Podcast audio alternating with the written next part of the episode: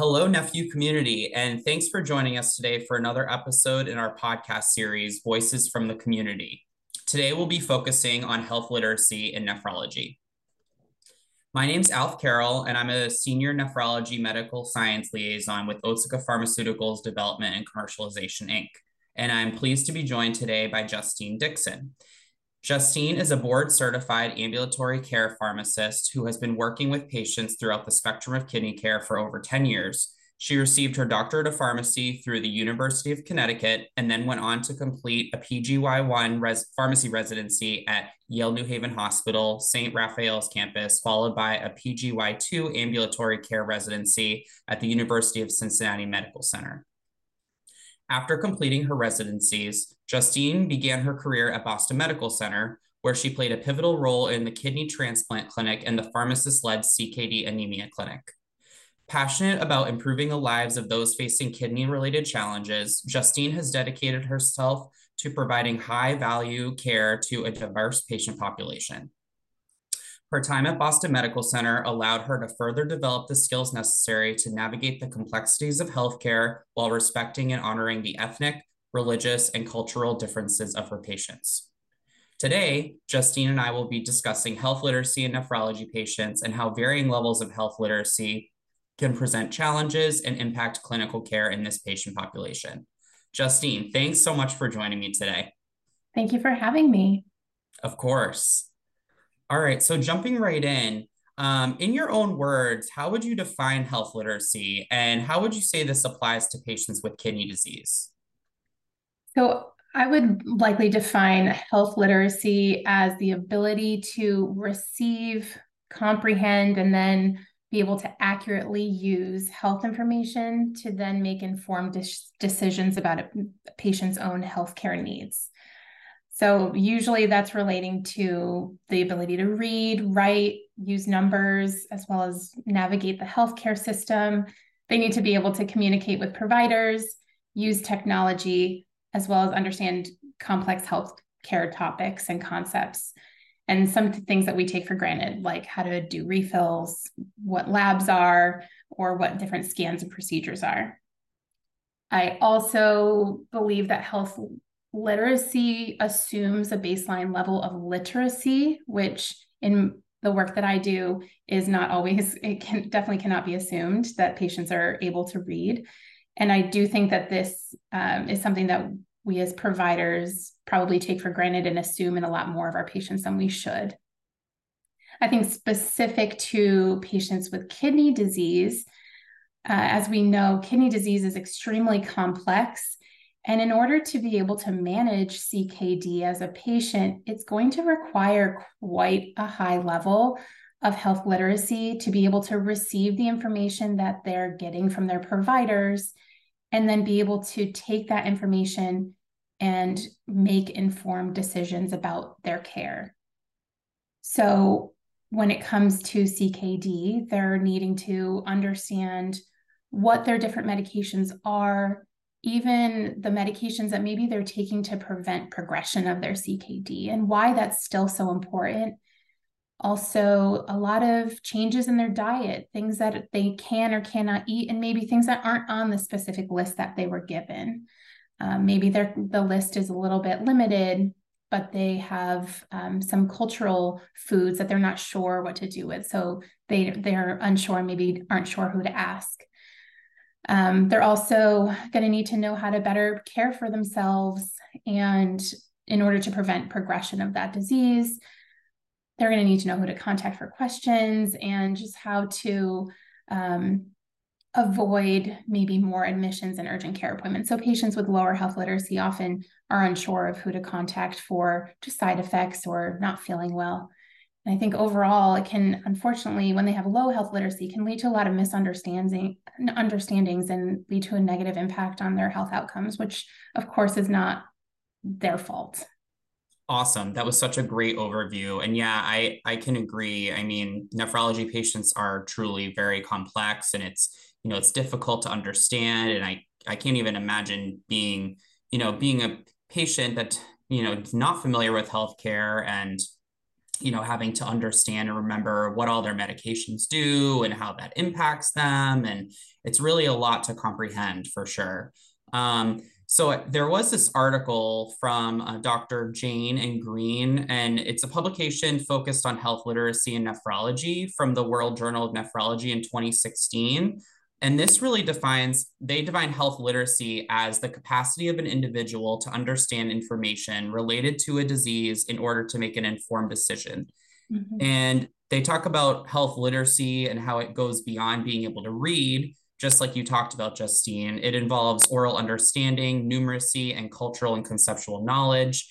And they also mention that the prevalence of low health literacy is higher amongst elderly populations, minorities, and though those of lower socioeconomic status.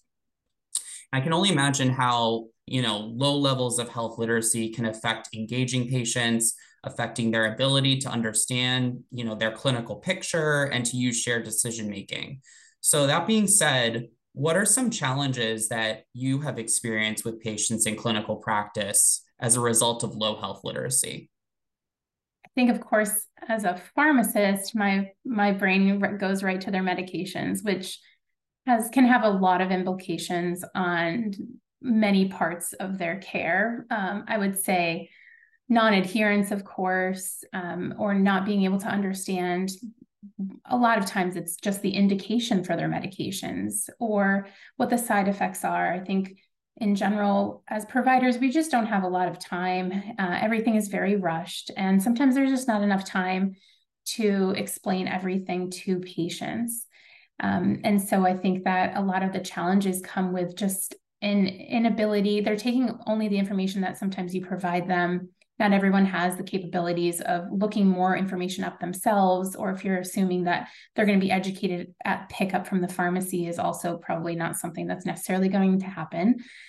Um, I think a lot of times they run into things after the visit too um, that are outside of our control and things that we don't know about, like insurance, prior authorizations. That understanding of that complex system is also really difficult, even for us as providers, to understand.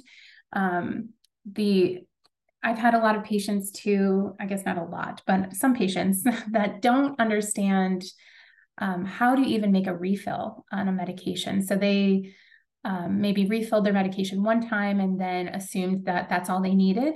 And so they don't understand the concept of calling the pharmacy, and we have to walk them through how to read the bottle, find the number, assuming that they know how to read their numbers and know what you know how to use their their numbers on their phone, which most pe- people, I think, for the majority of these cases, have been able to do.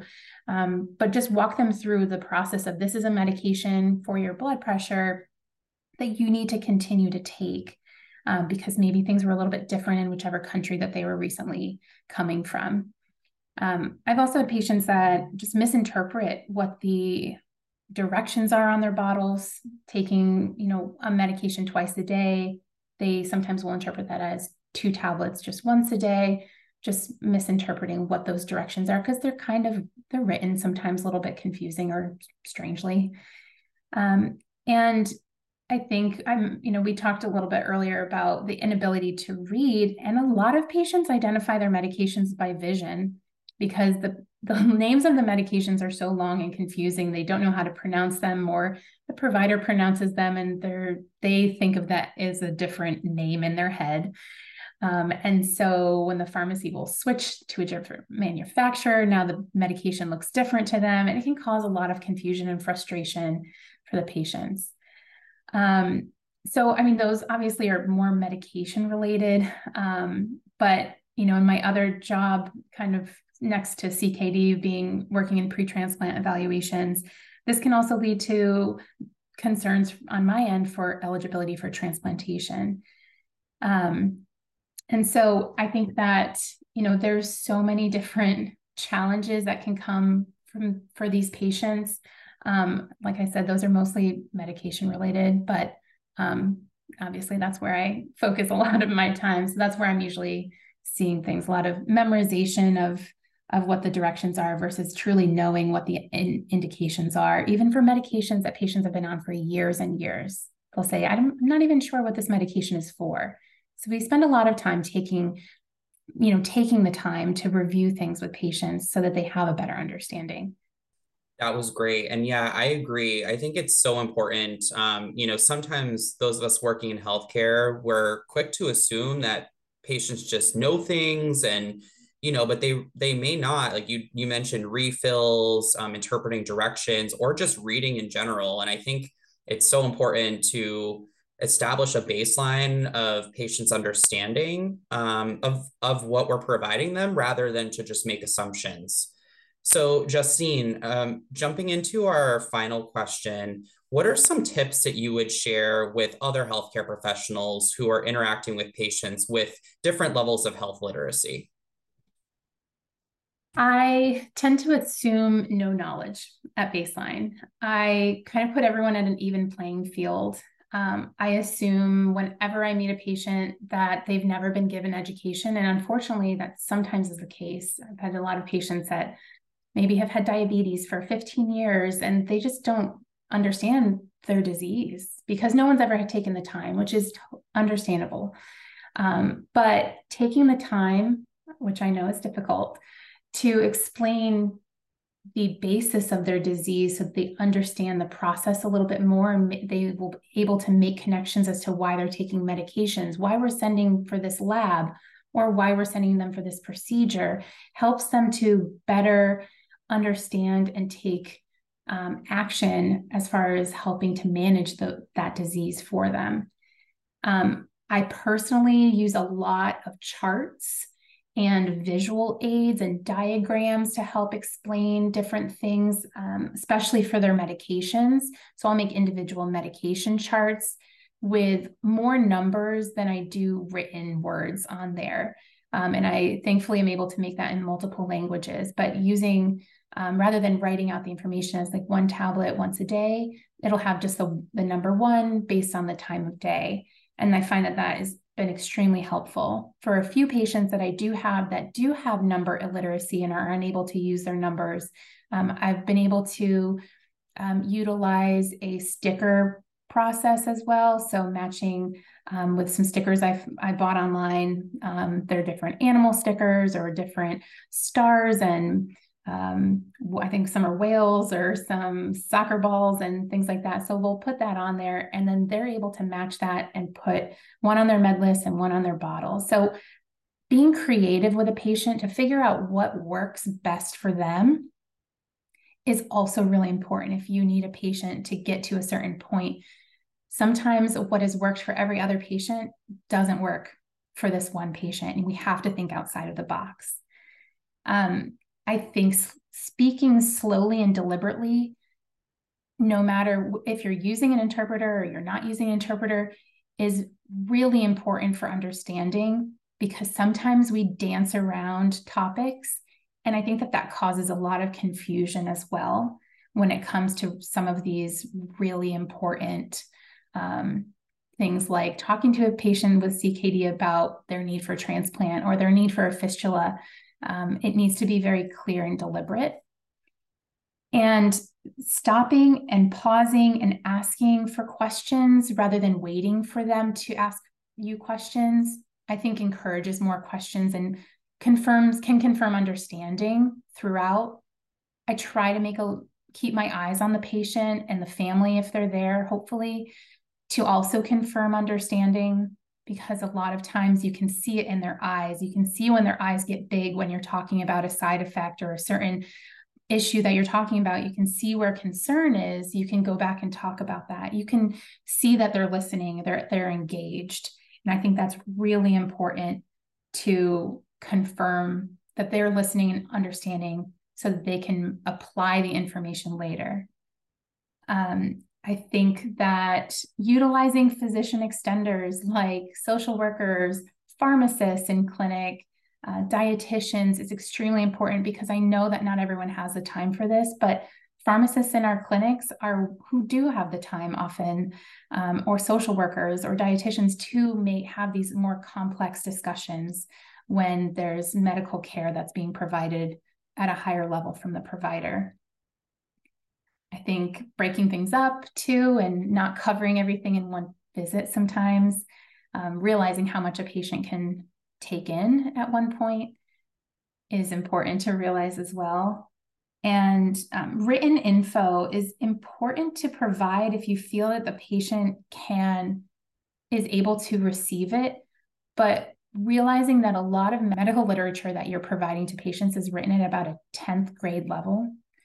And they recommend it at a fifth to sixth grade level. But as I've mentioned a few times, not everybody can read in English or in their native language. So just because you can speak Spanish and that's your native language doesn't necessarily mean that you could read and write in Spanish. So if you think that providing an educational packet in Spanish to your patient is going to be helpful, it, it may in fact not be. So it's just something to kind of keep in mind that a lot of the papers and pamphlets and things that we provide our patients are still at such a high level, and of course, may not be effective if the patient can't read at all. Um, I think that uh, a couple other things I think of are utilizing a teach back method, which we are, um, it, which is impressed upon us a lot in pharmacy school, asking the patient to repeat back to me to confirm understanding. I find that to be very helpful. And then um, I would say the final one I'm thinking of is to tailor education to each of your patients. So, you know, making sure that you're providing information that's culturally relevant to your patient I find like that can also help to build rapport and understanding um, and making sure that they understand that as providers that we're on their team as well and they're we're considering them as a patient as a human being. Awesome. Thanks so much. Those were some really great tips and I really appreciate you sharing your insight on this. Um, I, I really appreciate your, you know, your creativity with the use of numbers and stickers and really to customize the way you deliver your education to patients.